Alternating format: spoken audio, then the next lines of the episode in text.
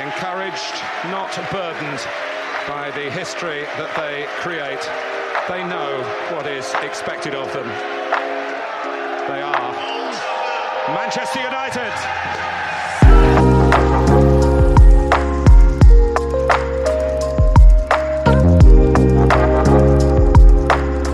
Welcome, listeners, to the Busby Babe podcast. I'm your host, Colin Dams, joined by Sith Lord Nathan Heinschel in his uh, hoodie and robe.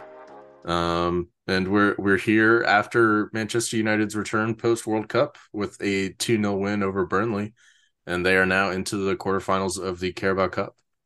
Uh, Nathan, how how did, it feel watching Manchester United two days after the World Cup final? Um, it felt too soon, but also it felt nice because the bad man's gone. So, you know, it, I was interested. I didn't get a chance to see any anything that happened um, during the World Cup break, uh, other than seeing the results. I, did, I didn't go looking for videos or anything like that. Um, I just assumed it was Ten Hag working with what he had, just trying to get people more comfortable with the system, especially guys that may or may not have really gotten as much playing time uh, while the majority of the starting 11 were playing in the World Cup. Uh, so coming into this game, uh, Burnley's traditionally a, a, tough test, a little different under Vincent Kompany, I'd say, but some of some of those cast of characters that embarrassed Manchester United a couple years ago uh, at Old Trafford were were there, and I don't know that. Despite United playing uh, definitely not first choice eleven, uh, definitely not a first choice eighteen, uh, they got the job done, and I think that's the most important part. Um, so I'm sure there's some section of the fan base that might melt down over the 2 0 result. I, I thought it was fine. Uh, no, I don't have complaints. I, I saw a couple things that were like, eh, but no complaints from today. Yeah, I think. Uh, I mean, I was. I think Burnley should have scored at least once, given the way that Martin Dubravka played in goal for Manchester United. Uh, not exactly. Ashley, Ashley Barnes had a like a yeah, dead to right uh, shot in what the 85th minute that yeah, really like should have touched the back of the net, but I'm glad it didn't. yeah, and Casemiro having to play center back next to Victor Lindelof because uh, though Maguire is back from the World Cup, he has apparently taken ill. So he was not even in the match day squad, and there was only one healthy center back in the 18. So um, pretty good that they were able to keep a clean sheet in that case. Of course, Tyrell Malacia was able to start. Um, many players who uh, got to the quarterfinals of the World Cup were able to come in and start. Um, we already mentioned Casemiro, but Bruno Fernandes and Marcus Rashford both started and both looked good. Uh, Marcus Rashford, of course, scored the second goal of the game, um, charging at Burnley over basically their entire half of the pitch and dribbling past two or three defenders in the, you know, on his way to lashing a shot past uh, a person whose actual name is Peacock Farrell, and um, you know, showing us that he is still very much in form. Uh, as well as you know, as Polly has mentioned several times in the past and today ahead of our recording this podcast, Rashford can play on the right. Yeah, I was I wasn't as much surprised that we saw Rashford just simply because the role that he ended up playing for England. Um, mm-hmm. He didn't necessarily play as many minutes, uh, kind of coming in for relief, uh, either on the left or the right side for like Bukayo Saka. Fernandes, I was surprised, but then again, also like Bruno doesn't take games off, so why should I be surprised that he played this game? Mm-hmm. Um, considering he played so many minutes for Portugal in the World Cup, but they did get knocked out, I guess, a little bit earlier than some of his other teammates who did not play today. So, sure, why not? Um, I believe I heard Craig Burley, though, in the post game say that the yellow card that Bruno picked up today might mean that he is out for the next one. So, you know, Bruno's already already back in form uh, for United in, in every way possible. Um, Antony again wasn't surprised. He he kind of had more of a bit role uh, for Brazil. And uh, Casemiro was pretty significant, but also I think Casemiro plays in a position that allowed him to just kind of come back into the squad. Uh, seeing him at center back wasn't how I want to see him, but yeah, it is what it is. I mean, it was it was potentially better than what it would have been like if McTominay played center back, but who knows? I mean, uh, I, I you know, Paulie said this uh before. We're we're gonna sound off some takes since he's not here to give them. Mm. Um, he would have he, he preferred, texted them to us. Yeah, yeah, he texted them to us, so we got him. He he would have preferred if Casemiro and McTominay had swapped roles today. Um, and I'm sure you know potentially another couple United players would have preferred that as well. But it, it worked out. They got a clean sheet. It's it's all fine. Um, Aaron Wan-Bissaka though, making his return. Diogo Dalot not in the squad, not available after returning from Portugal duty, and um, I I mean, I have a much higher opinion of Aaron Wan-Bissaka than many other um people who follow Manchester United, whether be it fans, writers, podcasters, whatever. And even I thought well, I thought this podcast career, is the safe haven for yeah. Aaron Wan-Bissaka because we both like him. Yeah, no, I bought his shirt. I mean, I've I've I've still got my stocks. I was holding on. Um, but even even I thought, you know, his time was coming to an end. I believed it in the summer when Erik Ten Hag made all those comments about, you know, wanting to work with him. And you know, we've seen from his body of work so far that he has wanted to work with a lot of these players for a reason because he's been able to get things out of them. And I think today Aaron Wan-Bissaka proved just about everyone that you know there's still a player there. Um, he he was obviously instrumental in the goal. Uh, Bruno Fernandes switching the field and hitting a ball over to him. He reaches the byline and then first time midair hits a pullback pass across goal towards Christian Eriksen for the tap in. And um, yeah, I mean, I mean, it's just really good to see. Uh, apart from you know your team scoring, it's nice to see a player shake the past year or so of everything that's happened to him. You know, his performance is dipping, and then basically being a non-existent participant in the squad uh, for most of the year as well. Um, to now, you know, he gets his start. He's probably not going to unseat Diogo Dalot, but at this point, if if if Aaron Wan-Bissaka can put in performances like that, maybe he'll secure a move away, or you know, maybe he becomes at least a contributor uh, to some degree again in this United squad. And I think it's good for Ten Hag if he can if he can trust another right back to come in because having only one that you can trust is not ideal. Yeah, uh, I, I think in response to the various points that you made there, um, yeah, I did kind of ramble was, there for a second. I was excited to see Wan-Bissaka play pretty well. He had, he had a couple scary moments there again where um, his marker got past him. That's what I believe set up the the, the Ashley Barnes um, almost goal. But I think, as much as I like Wan-Bissaka, I do believe that his time at United is on a timer at this point. Um, maybe in the same way that like Harry Maguire's time at, at United on a timer, simply because um, whether it's just the vitriol that those two players have had to endure uh, since post Ole, them having dips in form, them becoming scapegoats for a lot of a lot of different things.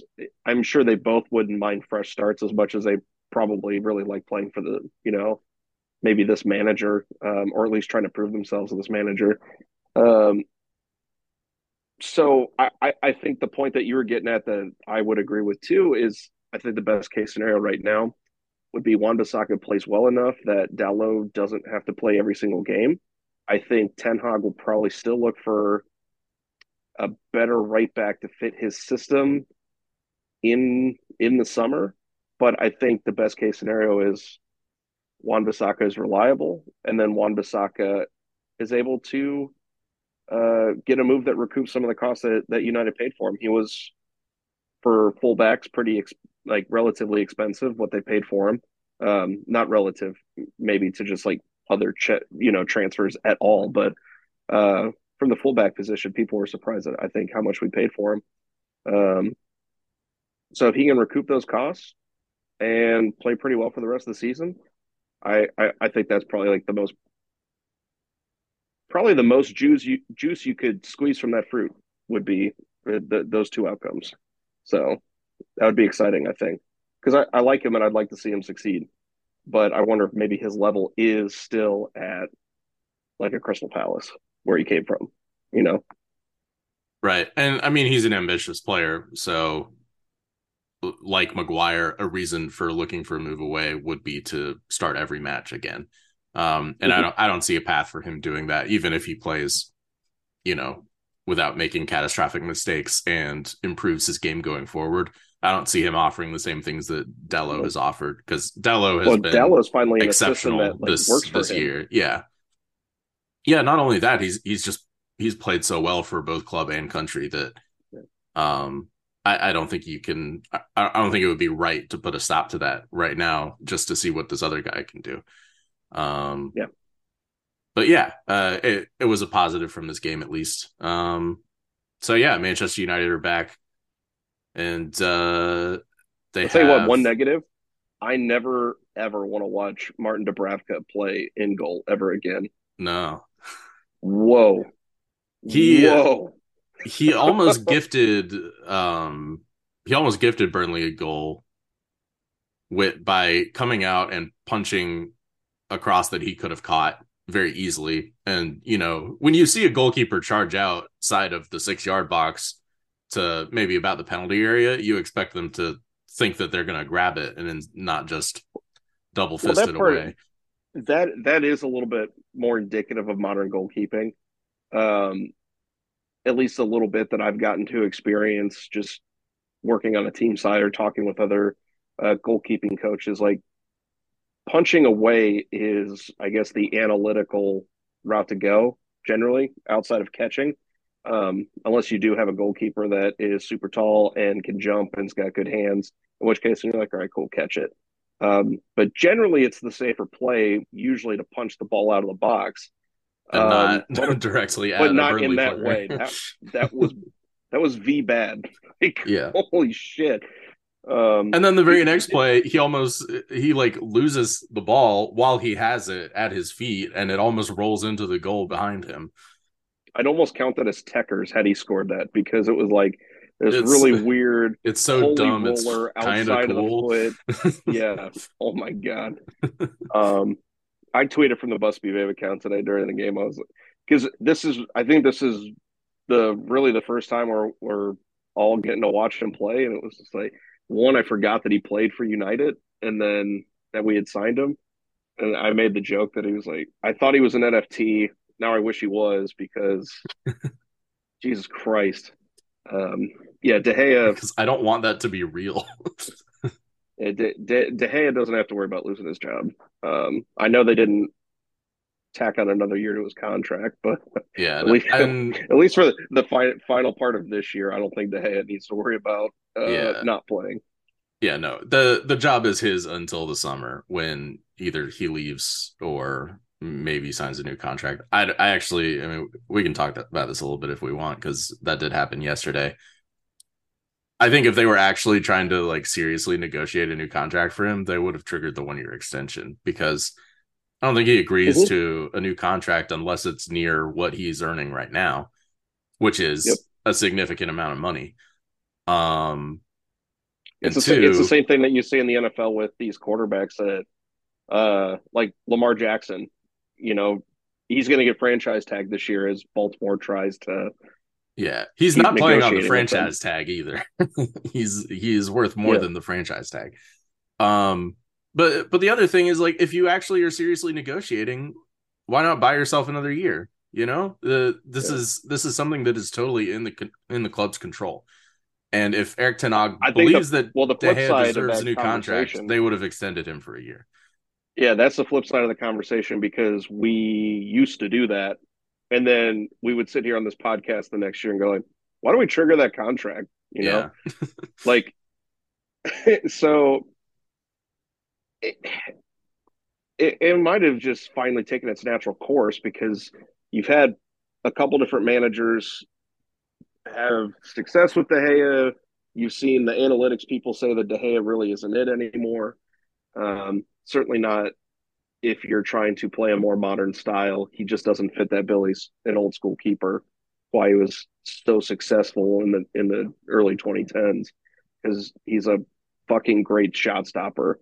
Uh, that's um, why he he's he was able to stand out when United were so bad was because yeah he had to like that was that was his that was what his job was was stopping as many shots as would come at him in a game which was a lot exactly so it the, i think this is a sign of whoever's running the business side maybe is maturing a little bit and hey you know what maybe it, we're if you sign him to the one year deal you're either trying to negotiate to get him on a newer longer contract or you're then trying to sell him for a very very small amount of money because it's not like people are going to pay that much for somebody right. who's only got one year on a contract um, in which case then you have to look at like well if we're not going to make that much money on a guy who's i think he's a year older than me so he's like 32 33 um, I mean, how much money are you going to make on De Gea's sale on a one year contract? So,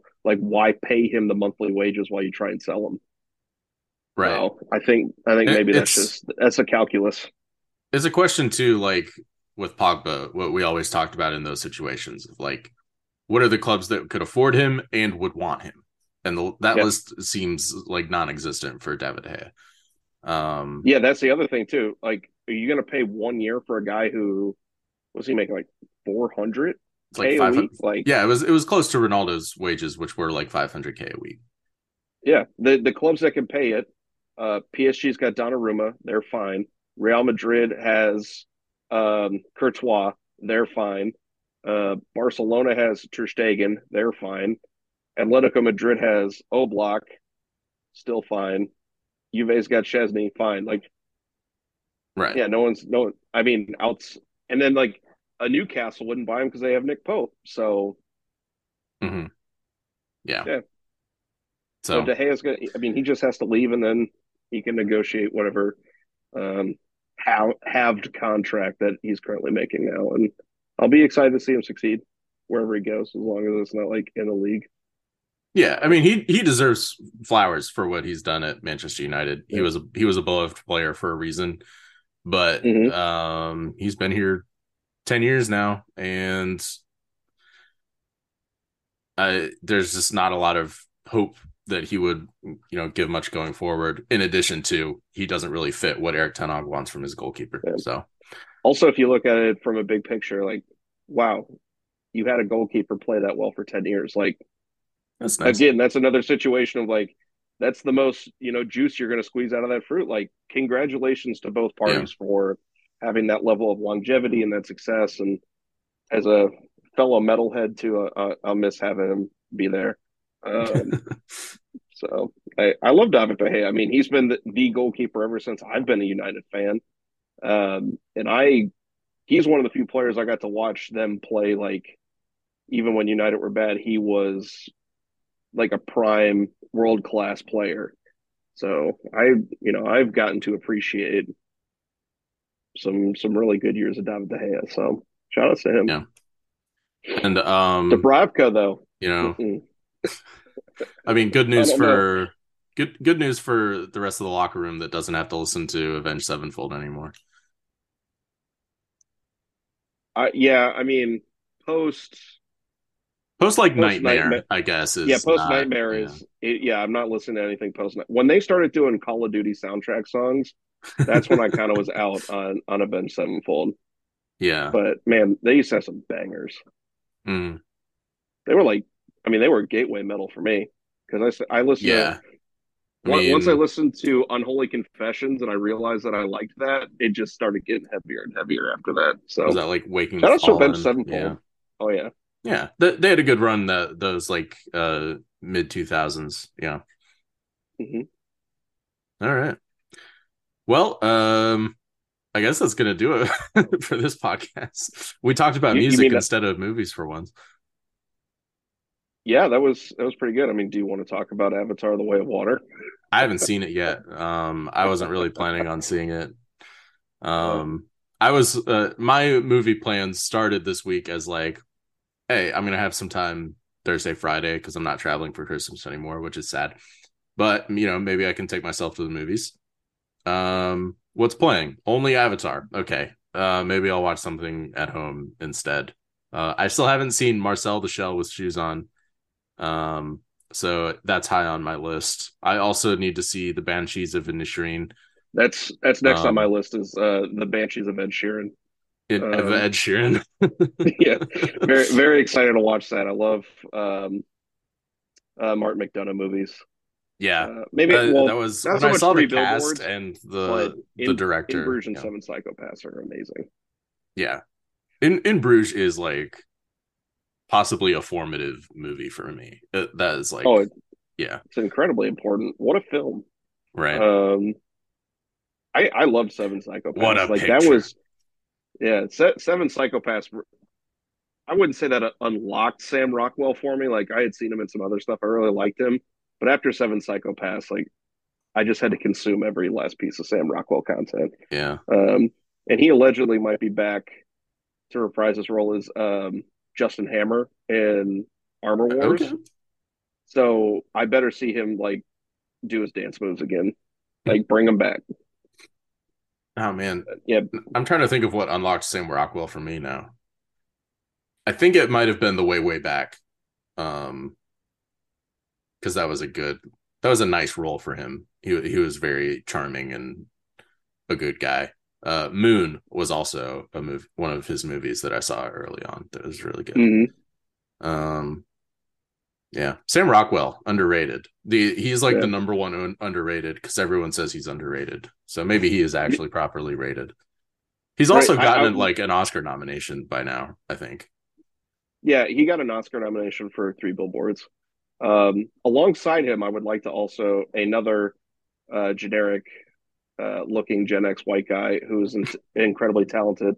Um, this is only on top of my mind because I watched uh, Hell or High Water like two nights ago. Ben Foster. Ooh.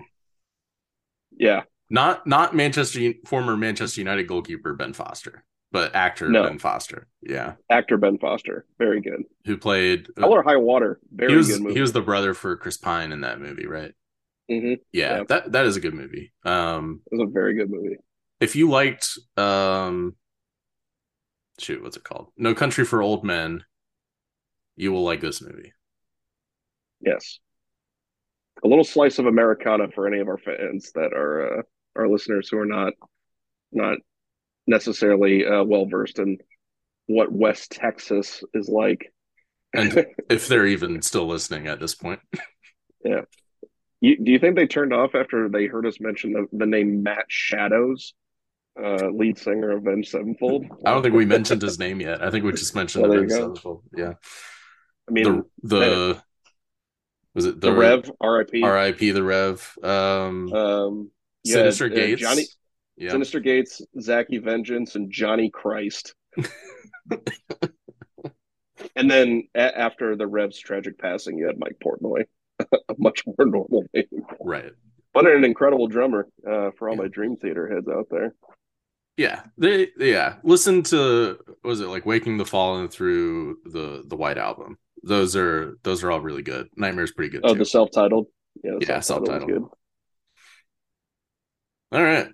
Well, we're gonna sign yeah, off. Pro- um, yeah, we got sign off now. we got Nottingham Forest next week. Uh, we should beat them. I don't have a whole lot else to say on them. We'll possibly have more return game. Yeah, right. We we might will possibly have more World Cup players back than I anticipated. Uh, I did not think that Bruno Fernandes or Casemiro or even Marcus Rashford would play in this one, but they did, and they looked good. So, I mean, um, if is not still drunk, I mean, he's got a real shot to come back. Just he didn't play as many minutes for Argentina as I would have liked. I'm sure Varane of Varane's the person who's going to need the most time before coming yeah. back. Outside of unless Harry Maguire's got like a real like a real real sickness.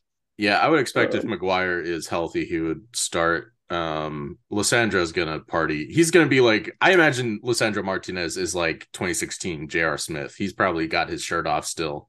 Oh, uh, he's 20, 2018 drinking, Alexander Ovechkin drinking straight the from Stanley the Cup. champagne. Yeah, but you know, uh, this this is a different argument. But do is the World Cup trophy truly elite if you cannot drink out of it? Hmm. Like you have to two hand, you know, you got a double fist. You got to hold the trophy and then you got to hold a beer. You can't put beer in said trophy. Right. I, I think it's a little bit of a knock. Even the community shield. I mean, you got to you know drink like a dog, but I mean, you could realistically Like, drink out yeah. of it. I mean, kind of, but also, I, would anyone say that that's an elite trophy? Uh, Well- Jose well, Mourinho. Both Man United and Liverpool do because they count it in their ongoing Yeah. who has the most trophies war. So, yeah. count them. All right. All right, now that we're talking about the community shield, we really Yeah, we really need to go. So, thank you all for listening. Uh, we'll be back sometime next week, potentially post game Nottingham Forest, but no promises. So, um, yeah, we'll see you next time.